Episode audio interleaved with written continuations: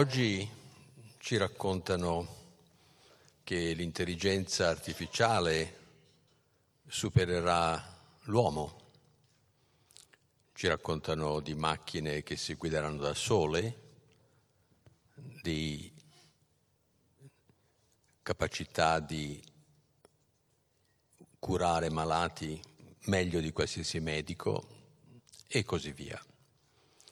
È vero o è falso? Cioè, l'intelligenza artificiale riuscirà a creare macchine, robot che sono superiori a noi o è una fantasia?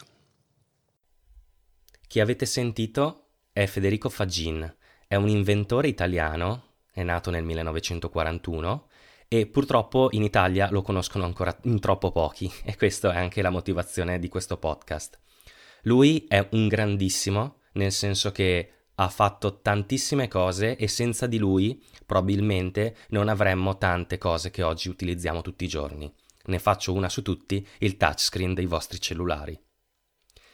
Federico ha appena, ha appena, scritto un libro, l'ha scritto metà del 2019, dovrebbe essere uscito, si chiama Silicio e vi consiglio assolutamente di andarlo a prendere, c'è anche su Amazon e vi lascio il link nelle note della puntata. Eh, fondamentalmente questo libro parla un po' della sua vita, è un'autobiografia eh, in cui racconta le sue esperienze e racconta anche eh, questi ultimi 30 anni che sta passando out of business, diciamo, nel senso che non sta eh, lavorando più direttamente, ma si sta occupando insieme alla moglie di portare avanti un processo di eh, elaborazione e di mh, mm, studio della conoscenza umana. Eh, dopo vi spiego meglio anche con altri interventi di Federico. Come avrete capito, questa puntata è un po' diversa dal solito perché sarà montata, ci, saranno, ci sarò io che commento, ci sarà Federico che parla. Ho preso degli spezzoni qua e là da YouTube e li metto tutti insieme per farvi un po' un'introduzione al libro che spero poi voi acquistiate perché secondo me è un caposaldo per chi ama sia la parte, diciamo, elettronica, informatica che filosofica.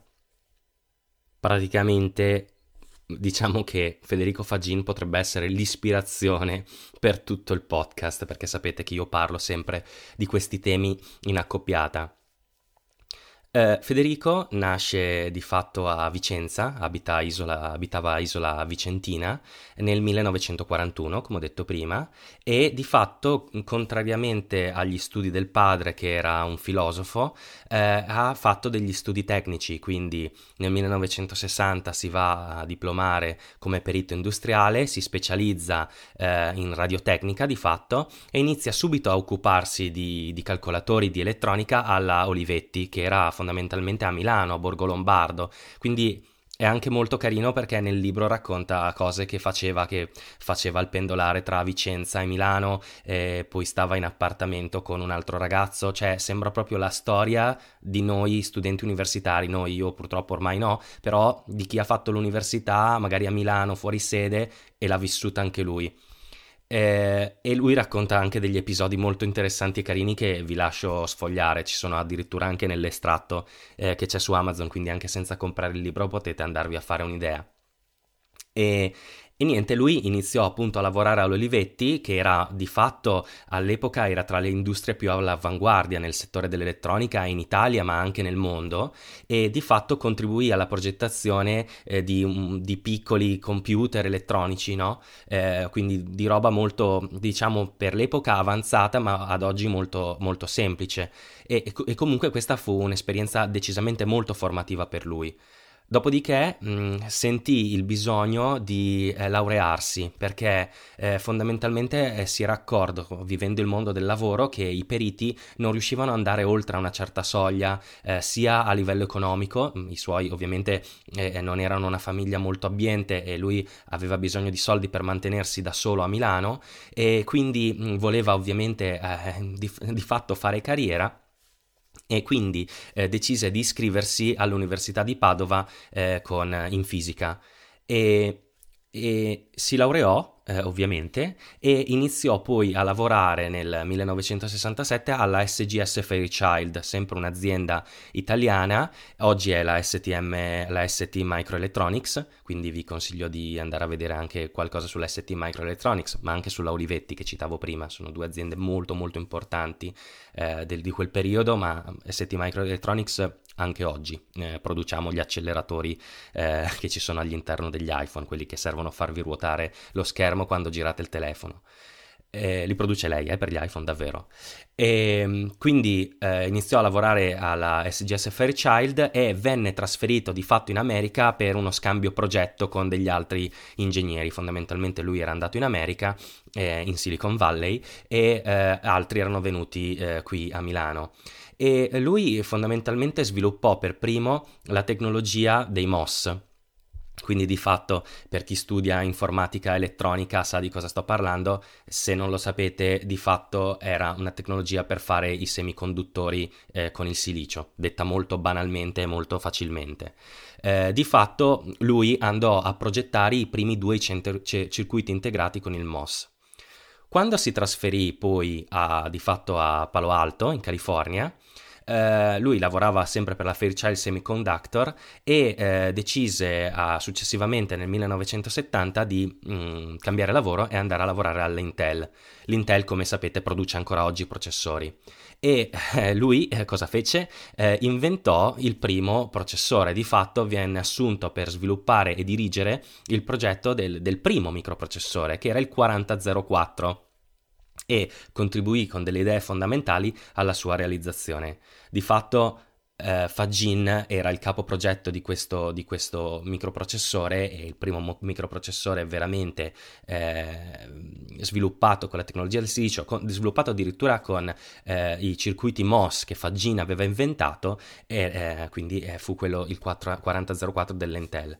Eh, dopodiché, di fatto, per farvi rendere conto, se non siete mm, studenti di ingegneria o eh, di altre specializzazioni scientifiche, il 4004 fu il primissimo microprocessore che integrava in un singolo chip veramente di un centimetro, due centimetri, una potenza di calcolo superiore a quella dell'ENIAC, che sicuramente conoscerete, che era il primo calcolatore elettronico al mondo. Quindi di fatto i calcolatori ovviamente c'erano, solo che erano sviluppati in maniera diversa, non erano così piccoli, non erano maniera, fatti così in maniera, tra virgolette, economica, perché poi alla fine si riduceva anche i costi e occupavano molto poco spazio, erano insomma, e molto più veloci anche. Dopodiché, ehm, nel 72 eh, propose sempre Fagin la realizzazione dell'8080, che è un altro processore storico di cui Fagin formulò l'architettura e di fatto eh, l'8080 è il progenitore di tutta la famiglia di processori 8086 sulla quale oggi il mercato dei computer si basa. Quindi di fatto c'è, eh, bisogna fare un monumento a questa persona che di fatto ha eh, investito il tempo della sua vita, tra l'altro lui era giovanissimo perché se pensate che si è laureato nel 1960, adesso ho un po' di date qua sotto, ehm, nel 1965 scusate, e eh, nel 1970 eh, fondamentalmente eh, lui aveva praticamente già sviluppato questa cosa, era giovanissimo, avrà avuto neanche una trentina d'anni. E ehm, una volta che fece tutte queste, queste, cose ad Intel, decise nel 74 di fondare, fondare una sua azienda, eh, la Zilog, eh, che oggi penso non ci sia più se c'è veramente in ambito industriale, e eh, di fatto eh, creò il, un, un, altro prodotto famosissimo, il microprocessore Z80, che di fatto è un altro processore che spesso all'università mm, gli ingegneri studiano, quindi veramente anche da questo punto di vista ehm, Fagin eh, cioè ha contribuito veramente tanto anche non solo a livello diciamo imprenditoriale ma tecno- e tecnologico ma anche a livello di cultura perché comunque in ingegneria si studiano questi microprocessori. Fantastico spettacolare. E dopodiché eh, di fatto eh, abbandonò il progetto Zilog, eh, uscì e eh, nell'86 eh, diventa uno dei fondatori della Synaptics, che non so se avete sentito, ma eh, spesso si trovano ancora sui computer i programmini della Synaptics, che è eh, l'azienda che fondamentalmente inventò la tecnologia eh, dei touchpad, quindi dei, dei, touchpad, quelli che ci sono sui, sui portatili. Eh, lui in, inventò di fatto questa tecnologia e sempre la Synaptics successivamente ehm, studiarono e inventarono anche i primi touchscreen. Eh, tra l'altro, buffo episodio che lui racconta in qualche intervista era che Steve Jobs andò da lui a chiedergli eh, in, in esclusiva la tecnologia del touchscreen per realizzare l'iPhone e l'iPad e lui disse di no perché non voleva dare in esclusiva la tecnologia, eh, voleva che la tecnologia venisse usata da più partner ovviamente per massimizzare i profitti della Synaptics.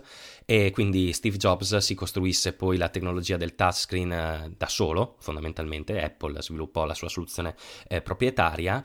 E, e, poi lui dice ah, per assurdo Steve Jobs facendo questa mossa, facendo uscire l'iPhone, ha poi fatto fare il boom a veramente i touchscreen e quindi anche Synaptics eh, veramente eh, è esplosa di fatto da questo punto di vista. E, ehm, e, dopodiché, niente, negli ultimi periodi, lui in realtà dice che è un 30 anni che studia questi argomenti, eh, nella Synaptics eh, aveva cominciato a lavorare su, eh, di fatto, mh, le reti neurali, voleva creare un computer che eh, pensasse da solo, che avesse una sua, lui la chiama eh, conoscenza, e di fatto eh, aveva questa idea in mente che voleva fare qualcosa di, di, di grande, di un computer che si autoprogrammasse.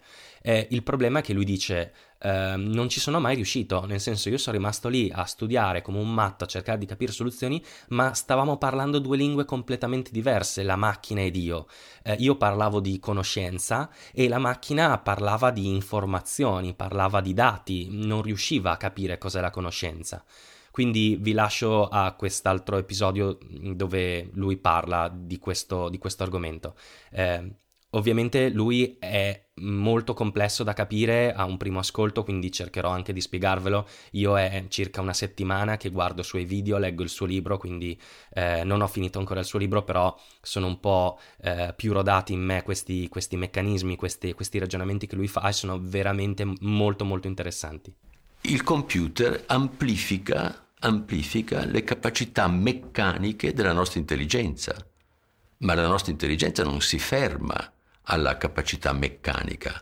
Cioè, noi non siamo definiti come umani da quante moltiplicazioni per secondo facciamo. Il computer ne fa miliardi di volte più di noi, anzi, mi- miliardi di miliardi di volte più, noi, più di noi. Ma cosa vuol dire? Noi, la nostra vita è fatta di moltiplicazioni e divisioni. Capisce? Cioè il discorso è che noi mettiamo, che la scienza mette l'accento su questi aspetti formali dell'intelligenza, mentre per noi l'intelligenza ha a che fare col significato.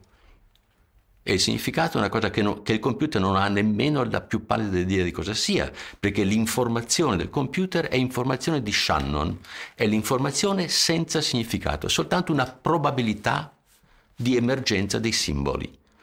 Mentre per noi L'informazione senza significato non è nemmeno informazione.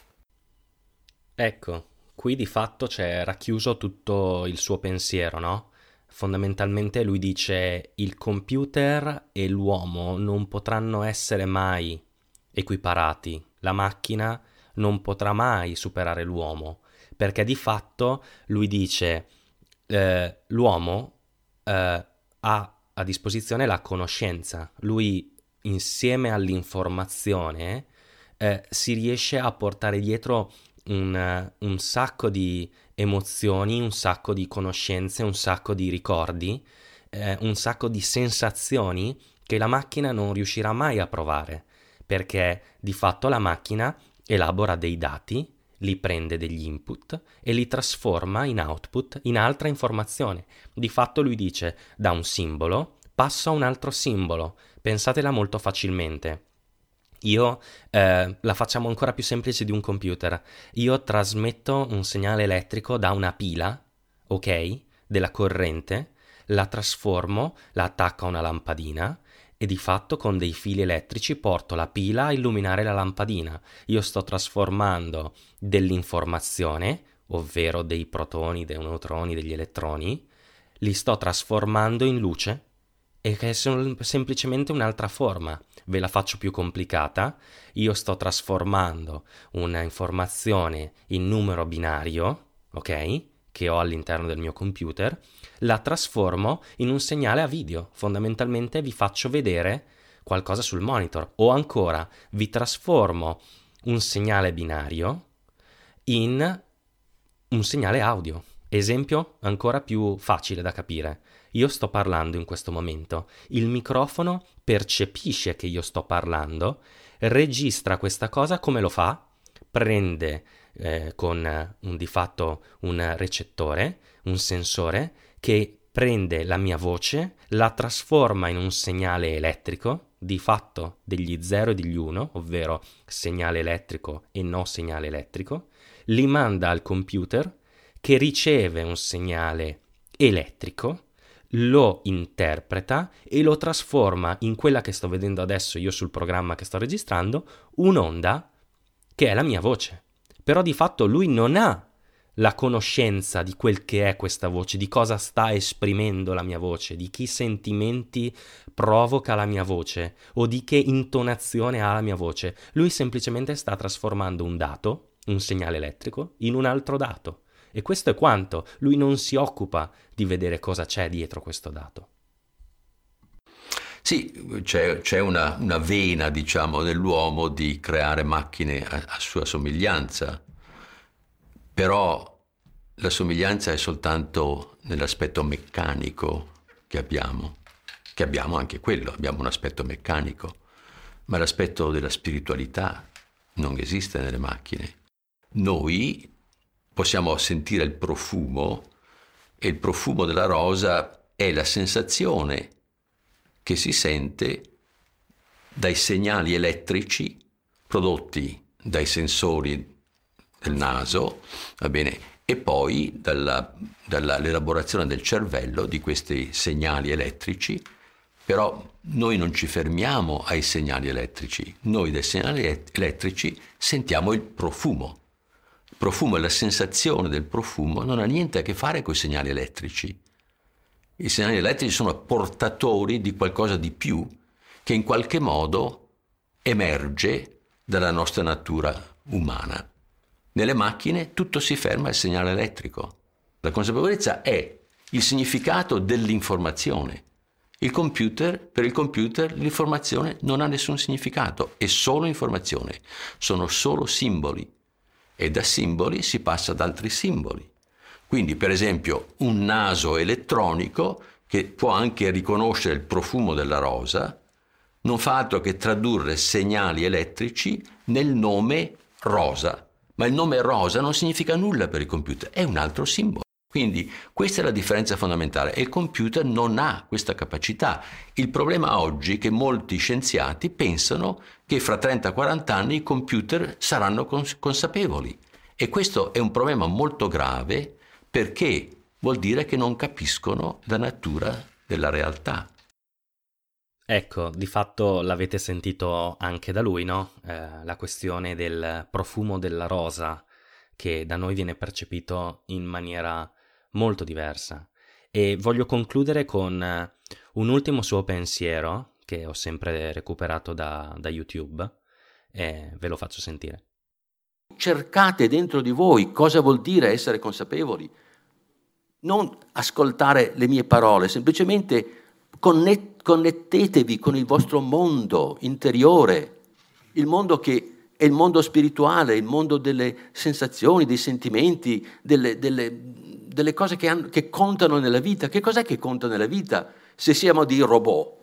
Ma siamo matti, ma, ma vogliamo credere a questi, a questi, a questi non mi viene in mente una parola generosa in questo momento, va bene,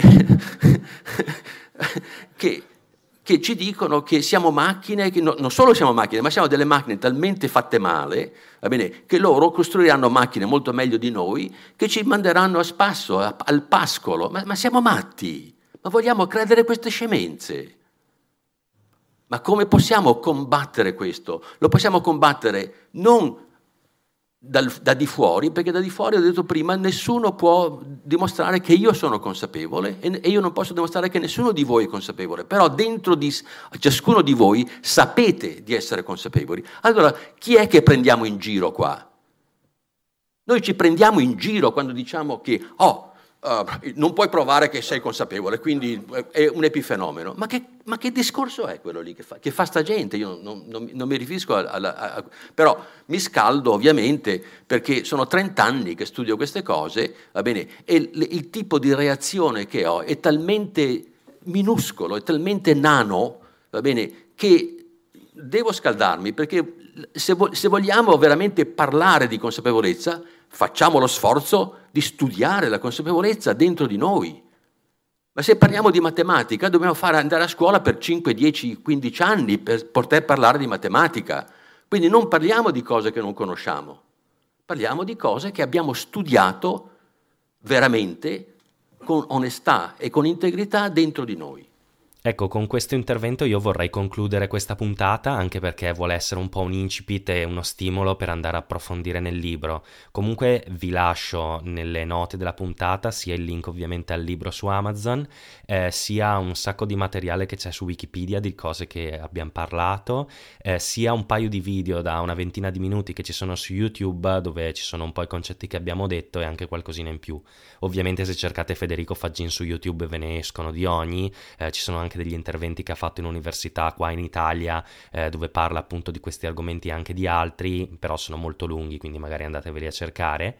E niente, visto che ci ho messo tantissimo a preparare questa puntata, perché in realtà è il lavoro ormai di una settimana buona, eh, vi chiedo se eh, potete lasciarmi una recensione su Apple Podcast, quindi in modo che il podcast salga la, la classifica, un po' come fanno tutti, chiedono le recensioni, lo chiedo anch'io questa volta, visto che mi sono dovuto sbattere più del normale. E niente, spero che la puntata vi sia piaciuta. Ho fatto un approfondimento un po' diverso dal solito, approfittando anche delle, delle vacanze natalizie. E quindi direi che, vabbè, se volete scrivermi, la mail è sempre la solita: podcast chiocciolazerbinatifrancesco.it. C'è anche il canale Telegram chiocciola capitolo primo, quindi magari iscrivetevi perché spesso li do delle notizie. Non mando tanto, però magari do delle notizie interessanti su quando escono le puntate oppure anche semplicemente qualche news che mi capita sotto l'occhio che reputo interessante. Niente, direi che la puntata si conclude qua, spero che vi sia piaciuto questo format un po' particolare, nel caso scrivetemi una mail che così magari ne faccio altri se vi può interessare e niente, ci sentiamo la prossima volta, alla prossima puntata. Ciao!